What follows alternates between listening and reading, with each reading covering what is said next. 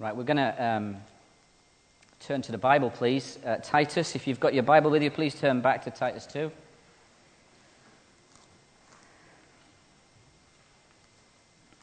I've forgotten what my title was, something to do with leaders and discipling. So I've gone vaguely along those lines. Um, so um, we're going we're gonna just uh, jump in and out of Titus chapter 2 this evening. Can I just, uh, just encourage us just to bow our heads and pray and ask God to help us as we come one more time uh, to his word. Let's just uh, pray together.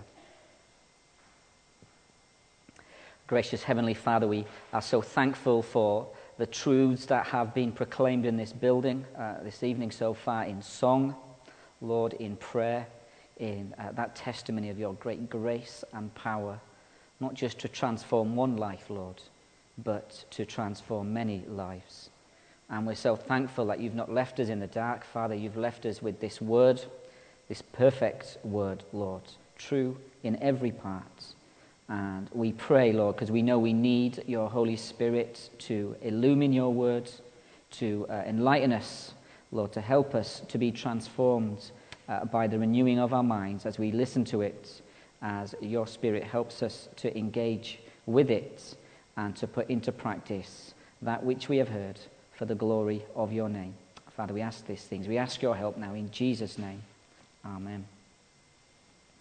So, you know, 17 years ago, I lived in a bus shelter, and uh, I never read a Bible in my life. I wouldn't even know what a Bible is. Like I said, if you'd have shown me a Bible, uh, never, never, never mind open a Bible and be preaching from a Bible. Um, I wouldn't have gone to a church if you paid me. Um, and yet, uh, God, in His great mercy, I'm not going to go into my testimony right now, another time maybe, but God, in His great mercy, saved me. And so, my Christian journey, if you like, from that bus shelter to standing here uh, this evening over that, that, decade and a half has been one of uh, great grace and has been one that has been marked by five influential people in my life who've walked along the way with me. There's been a, I remember uh, my first pastor. He was uh, an older guy in his, his 70s a real faithfully, sort of faithful, godly guy. I used to let, go and sit in his library. He's like one of these guys with about a million books. I'd just be like Alice in Wonderland, sat in his library. And he was a, he was a man who taught me the importance very early on in my Christian faith. He says, whatever else you don't, if you don't understand anything, understand this. Always trust the Bible. That's what he, said. Doesn't matter if you don't understand me, if, if, someone, if, we, someone, if you st- someone stands in the pulpit and contradicts the Bible, they're wrong, I'm wrong. But the Word of God is never wrong. That was his first great lesson that that man taught me. He was a great man. And then alongside that, when I, when I first came off the streets and started attending a church, not dissimilar to, to, to, to this church, um, I met with a guy every week. And we used to meet for a couple of hours and do a, a, a, Bible study. It turned into a sort of interrogation, actually, because I used to come armed to the teeth um, with every question that I could think of. And I used to hammer this guy, thinking, I'm going to find the get out clause in this Christianity. And he was very patient with me and spent a long time helping me understand and grow in the gospel. Then there was the man who led me to Christ, was a fantastic example, visited me while I was in prison, gave me somewhere to live when I had nothing, and taught me the, the, meaning of what it means to be generous with what you have and to take risks with people. Because you heard with Tasha, we have a culture in Niddrie, maybe too risky for some, but we take great big risks. And the reason we take great big risks is because, in my experience, of the men who had a great influence on me in my life took a massive risk with me. And I am very grateful that they did. And then there's a man who uh, is a friend of mine with a, a, a, an older family now, grown up uh, boys. And he taught me what it was to be a, husband. He taught me what it was to be a, a man and a father. I grew up without any parents. I was, I was on the streets at two years old, literally, lived on the streets, and grew up in institutions all my life without a mother, without a father. And this is a man who was a great model, an example to me. And I could come to him and I could say, what, how, do I, how do I do this? What about this? What about that? and then my Bible college tutor. When I went to Bible college to become a proper Christian and get a degree, um, I had been a Christian for nine months, and I was rough. Rough, where I come from, we say rough as houses. Basically, there was no manners about me. And I, I had many a battle, literally, at Bible college. I didn't understand debate. I thought, if the guy wants to debate me, I'm going to punch him in the face. And then that happened a couple of times until I got the hang of this, the Christian debate. Punching's not allowed, apparently. Um, and this is a Bible college tutor. The college wanted to get rid of me because they thought I was an absolute lunatic. But this guy took me under his wing and said, Look, let's just be calm. This guy does not come from our culture. This guy has no understanding of anything. And he nurtured me through three years of Bible college. And so, my point is, I suppose, that my Christian development has been a community affair. There's not just been one person in my life that I can turn to. And all Christians should be able at some point to stand up in a pulpit like this and say, A, B, C, D had this influence in my life in these different ways. Because if we're not growing, and if we're not learning, and if we're not surrounding ourselves with godly people in community, then sooner or later we're going to get into trouble. We're going to either end up stuck in neutral, or worse, we're going to end up hardening our heart against God and his people. So, at the outset here this evening, we come, as we come to this text, we need to know that we need one another. Okay? Differences and all. There'll be lots of people with lots of, well, cool stories and different stories to tell in this building, and we need one another. And, and helping one another, encouraging one another, uh, discipling one another, as we're going to see, is going to help us and protect us. It's going to protect us from every new craze that sweeps through evangelical churches, uh, Bible teaching churches every few years, every false teaching uh, that comes out there now, every sort of weird and wonderful blog that you happen to click across with someone teaching this, that, or the other. Community and local church community, functioning discipleship is the place that's going to help us. And discipleship is what Titus is all about. So here we have Paul warning a young pastor to protect his church from false teachers who were damaging his fellowship at the time. If you look at chapter 1 and, and verse 11, we read that, don't we? That they, these are the false teachers, must be silenced why? Because they're ruining whole households by teaching things they ought not to teach, and that for the sake of dishonest gain. Uh, and verse 13 this testimony is true. Therefore, rebuke them, these are the false teachers, sharply, so that they will be sound in the faith. And he's saying, You, Titus, need to live differently to these false teachers. And now, as he jumps into chapter 2, he's going to show Titus what that looks like. What does it look like to live differently from these uh, false teachers? You know, recently, uh, last year, Miriam and I were in Dubai because we're right jet set as we are. And uh, can you tell I'm such a well traveled lad? And uh, we went to this big mall thing. Is that what it's called, Miriam? A mall? The Mall of the Emirates. Man, this place is bigger than a city. This place was so massive, right? That they had red taxis driving by with people to get them through all the different levels. It was absolutely nuts. We must have gone back about four or five times. And even then, I doubt we got through two or three levels. And that's a bit like Titus 2 this evening, okay? There is a lot going on here, and I'm just going to drive by, if you like, and pick out a few bits and pieces. You can go back and shop at your leisure, okay? But I'm just going to jump in and out of the text as we try and learn what God wants to teach us this evening. And it's important when we come to a letter like Titus that we don't just jump in uh, and jump out straight away, but we need to understand the background as to why he was writing it and what he was writing and what he considered important information for his young disciple. And in verse 1 of chapter 2, he gets straight down to business with him, doesn't he? He says, uh, uh You must teach what is in accord with sound doctrine. So he's saying, in contrast with these false teachers, Titus, your, your teaching, it must be healthy. That's what sound means here. If we want our bodies to grow properly, if we want our bodies to be nourished properly, then we have to eat well. We have to eat a varied and balanced diet. And it's the same for our soul, isn't it? If we want to grow spiritually, if we want to develop and mature, then we have to guard and water and feed our soul on good, proper, sound teaching. You must feed it, he says, healthy doctrine. And a couple of points about this. Teaching here is, not, uh, is better translated as speak. Speak, he says, what is in accord with sound doctrine. And uh, so when we think of as a, as a teaching up the front, the pastor, as the sole responsibility of this, or, or in a classroom. But actually, the word here is indicating an everyday speaking, an everyday uh, language.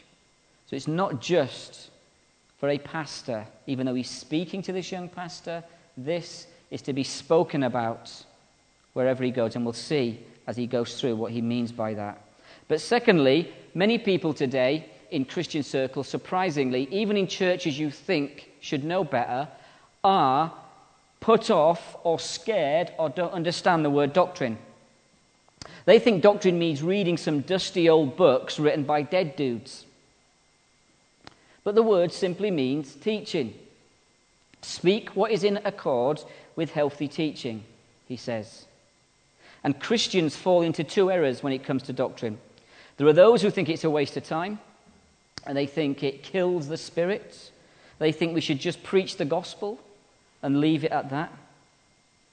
There are those who say, oh, mayors, we should just focus on reaching people. Doctrine divides people. And the problem is that even just to breathe the name of Jesus is a doctrinal statement, is it not?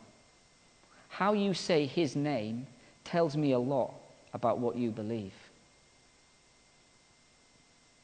And then the other danger with doctrine is we reduce it to reading like a load of articles on supralapsarianism. You like that? I had to look that up. Derek will definitely know what it means. Ask him afterwards. Or, or, or, or, loads of books by the Puritans. You know, I've got people who are proud. I've read every work of the Puritans. Well, good for you. Have you got any friends? And we, and we forget people.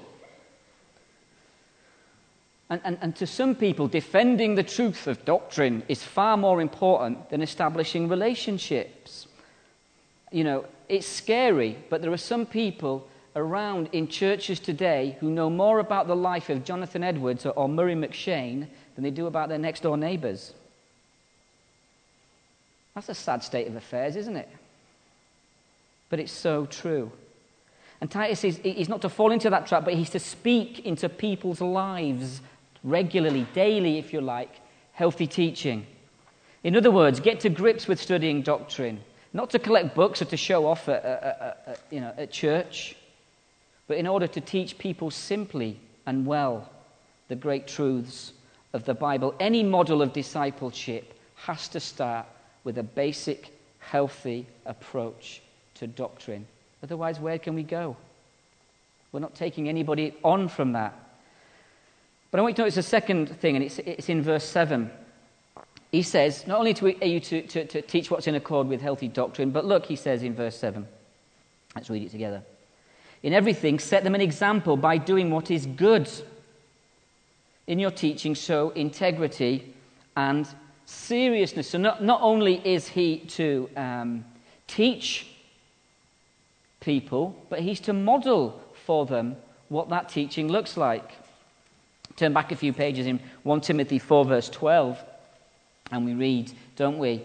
Um, again, Paul speaking and saying, Look to Timothy, look, don't let anyone look down on you because you're young, but what? Set an example for the believers in speech, in life, in love, in faith, and in purity. This is a consistent teaching from Paul, if you like, to his young disciples, to these young people. Be an example to them.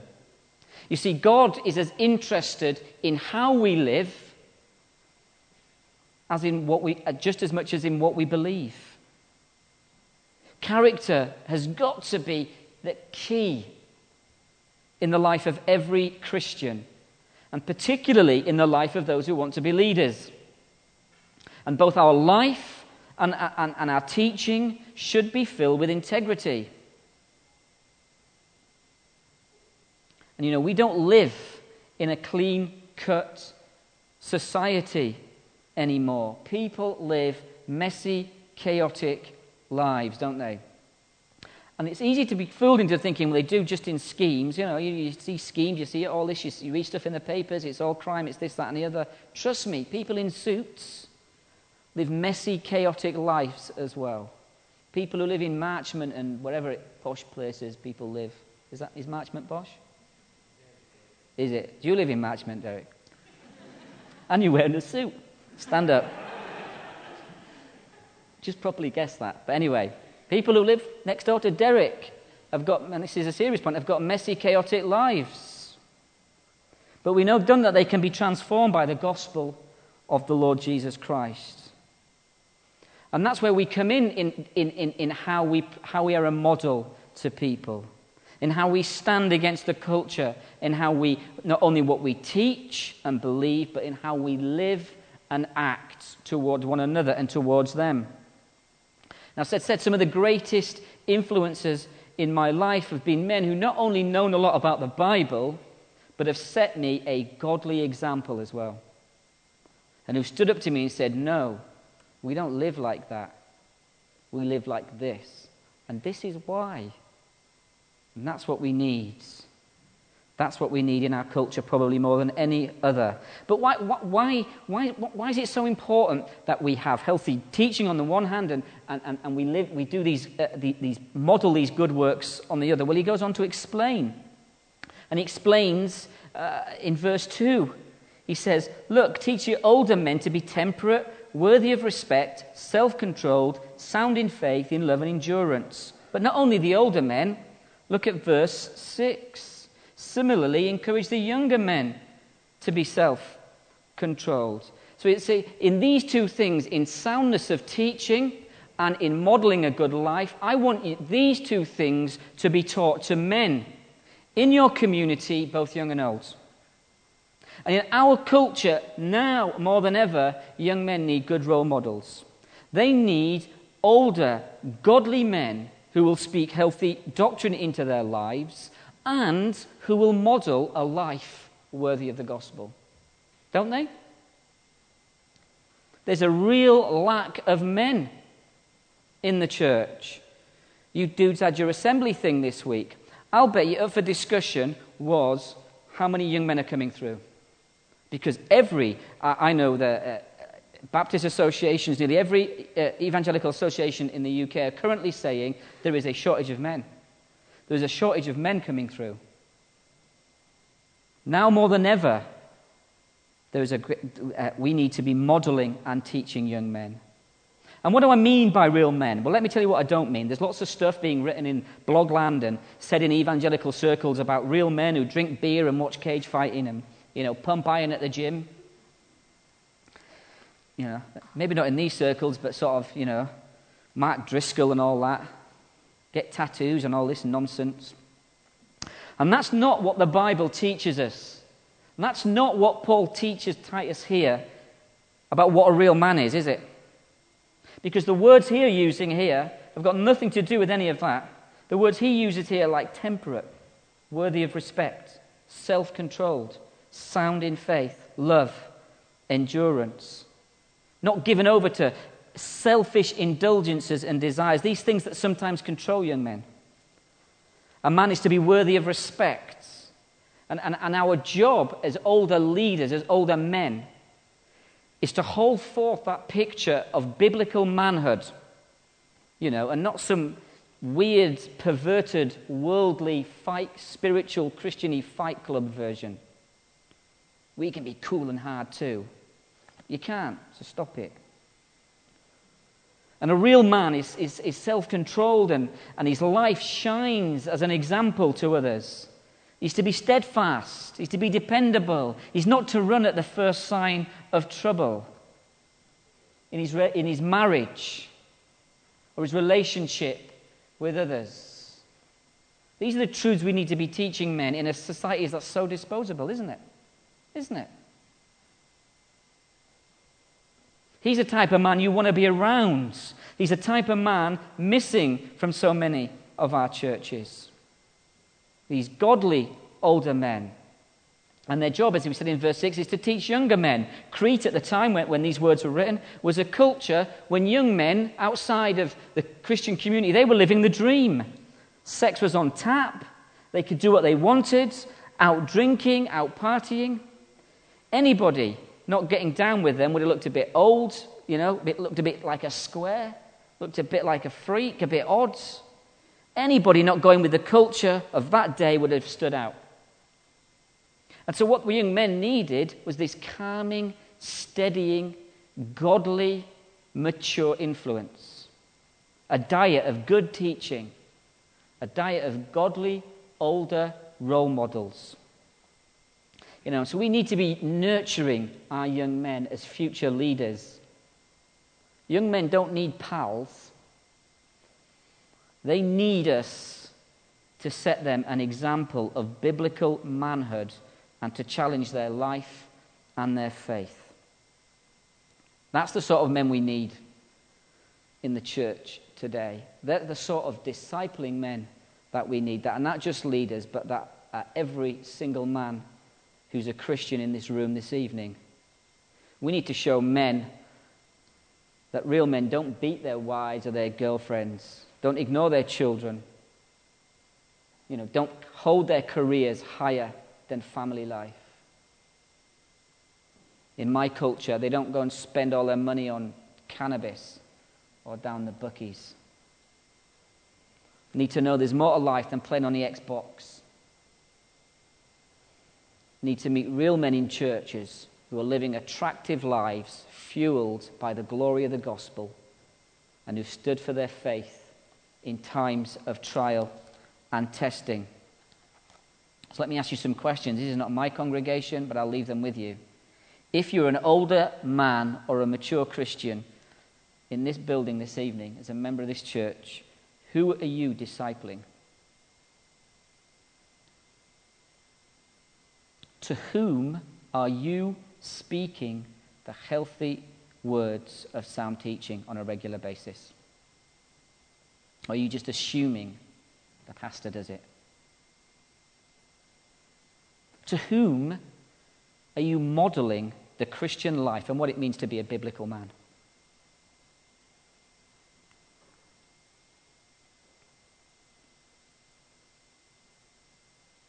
Men, who are we influencing for the good of the gospel? Because if the answer is nobody, then you need to take a long, hard look in the mirror. If the answer is nobody, you need to take a look at some of the priorities, and we need to say maybe the problem of the lack of men in our culture is us.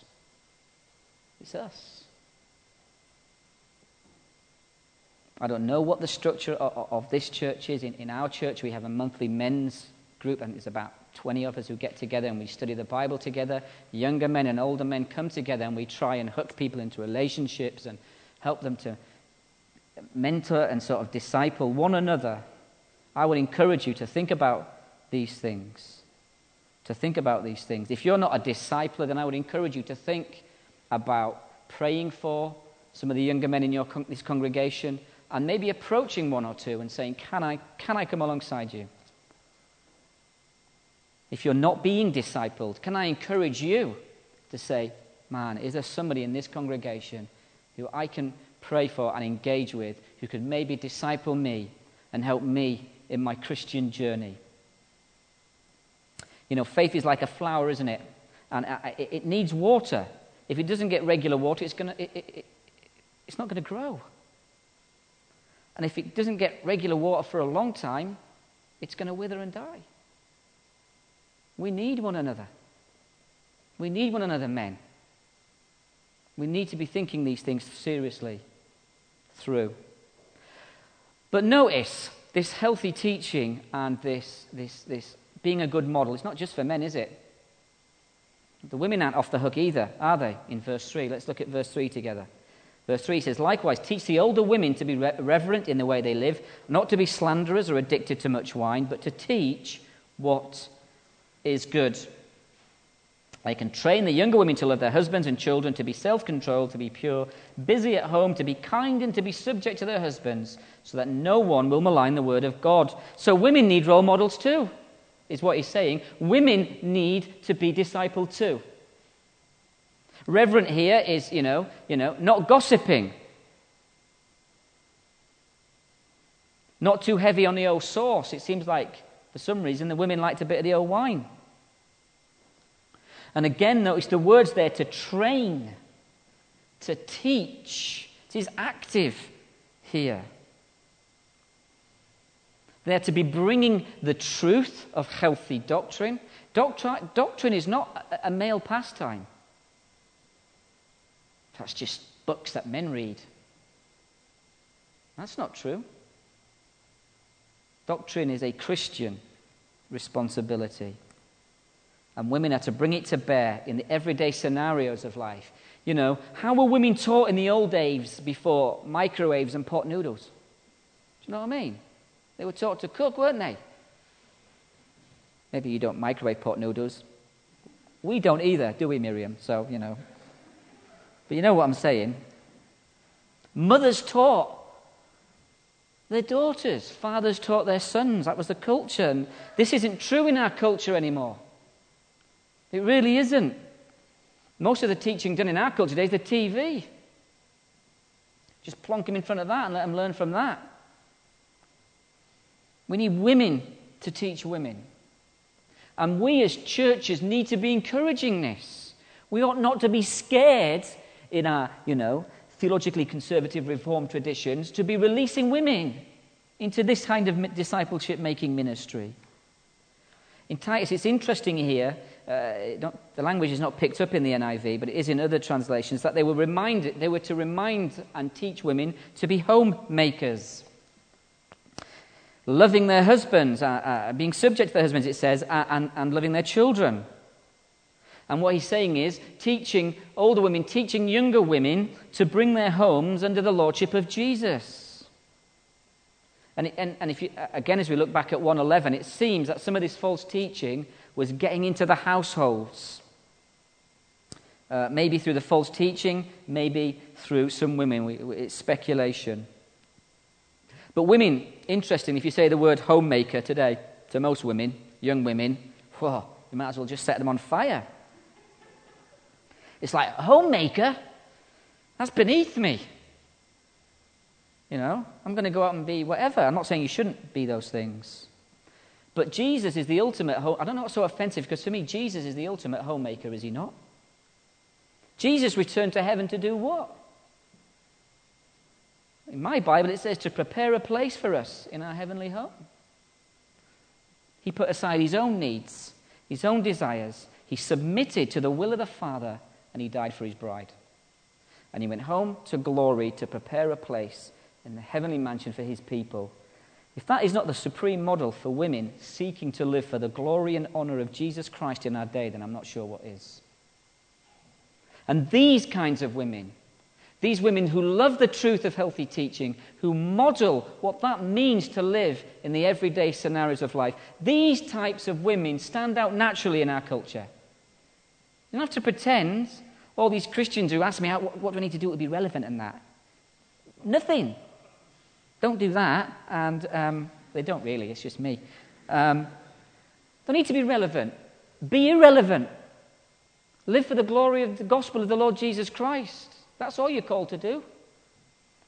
And the home is a battleground. And it's not just a battleground in schemes, is it? It's a battleground, I'm telling you, in your homes, even in this building this evening. Young women need to be taught how to be mothers, how to lead their homes uh, with their children, how to, to love their husbands as they are. They need to understand biblical doctrine and live a good life in front of the watching world. So, my challenge is to older women in this congregation is the same as to the men. Who are you discipling? Who are you discipling in your community right now? Because you can have a good moan, can't you, and a bit of a goss. a bit of a whine about the church, or, you know, look at the way these young women dress today, and all that chat. I don't know what women talk about. Um, or how they're raising their kids. They talk about that because I hear that one a lot. Oh, you see what if it was my child, I would do this and that. Yeah, would you? Well, why don't you help teach them? Why don't you model that for them then? Why don't you get alongside and encourage that instead of whining about it? Where are our godly, mature women holding out healthy doctrine and modeling godly lives for our people? Ask yourself Am I leading and discipling somebody right now? Or am I just an unhappy consumer? Because complainers and gossips, they'll sow doubt and encouragement, and they'll kill faith instead of helping it to grow. So, men and women in this church, you need to find somebody to disciple, and you need to find somebody who'll disciple you. It's biblical, it's necessary, it's of supreme importance to the health and well being of each local Christian community. And so, we'll, well, what do we say? What do we teach them? Well, look at verses 11 to 15. Teach them grace. teach them grace. For the grace of God that brings salvation has appeared to all men. It teaches us. It teaches us all of these things. We must teach one another the gospel of the grace of the Lord Jesus Christ. We must be constantly pointing one another to grace. That's the healthy teaching. Isn't it not grace that's changed our life? Isn't it? If you're a Christian, grace is changing my life. And grace will change the lives of those around us. Notice in verse 11 that this grace not only saves us, but if you jump into verse 12, this grace teaches us also. So God doesn't just walk us through the door of salvation when we come to Christ, but His grace helps us to walk the life of faith until we step into glory one day.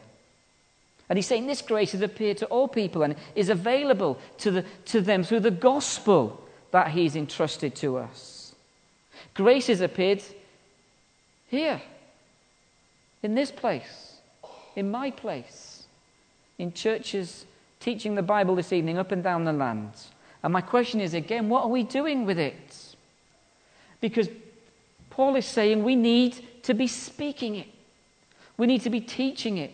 We need to be urging people toward it. We need to be rebuking people in it. We need to be correcting them about it. We need to be encouraging them. We need to be modeling what a grace filled life looks like in the weird, confused scenarios of life. We too know something of struggle. And we teach how we came through that. We too know something of mourning as communities, and we can teach people through that. We too know something of falling into sin, and yet God rises, raises us up again and forgives us. We too can teach people how not only what happens when they fall, but how they can be restored back into God's community. We too have this experience. So, whether we're young, whether we're old, men or women, this responsibility for, for discipleship rests with all of us who call ourselves Christians here this evening. And, and discipling is messy work, isn't it? It's, it's costly. I bet you Half the people in this room, at least, thought when I said the words, I just don't have the time for that, though. That's our culture. It's costly. It demands time, it demands energy, it demands perseverance. But it must be done if we want to raise the next generation of gospel leaders. May the Lord be merciful to us and may He give us more of this grace that we desperately need as we serve Him in these days. Let's pray. Father, we love you And uh, Lord, as we think of these verses, we're reminded of the great challenge you lay down to us, Lord. That that grace which you have uh, given to us, that's enabled us to be saved. That great gospel of grace you've entrusted to us to pass on, Lord, whether we're young men or old men or young women or older women, that we should be a source of encouragement, that we should be speaking healthy doctrine, teaching to one another, that we should be modeling to one another in the various stages of our lives, Lord, what this looks like as a community. Lord, I pray for this community. I pray for your grace. I pray, Lord, that you by your Spirit would be challenging and stirring them up to great and wonderful works of service. Lord, if there are any this evening who felt heavy hearted by the message, I pray you would turn them to the wonderful glory of the cross of Jesus Christ. We thank you that there is great relief and forgiveness to be found in the one true gospel. And we pray, Father, for, for our country needy not just in poor places, but in rich places too. And Father, we pray for a future generation of young men and women committed fully to the gospel to be raised up. And uh, once again, Father, we see revival in this great land. In Jesus' name, Father, we ask these things. Amen.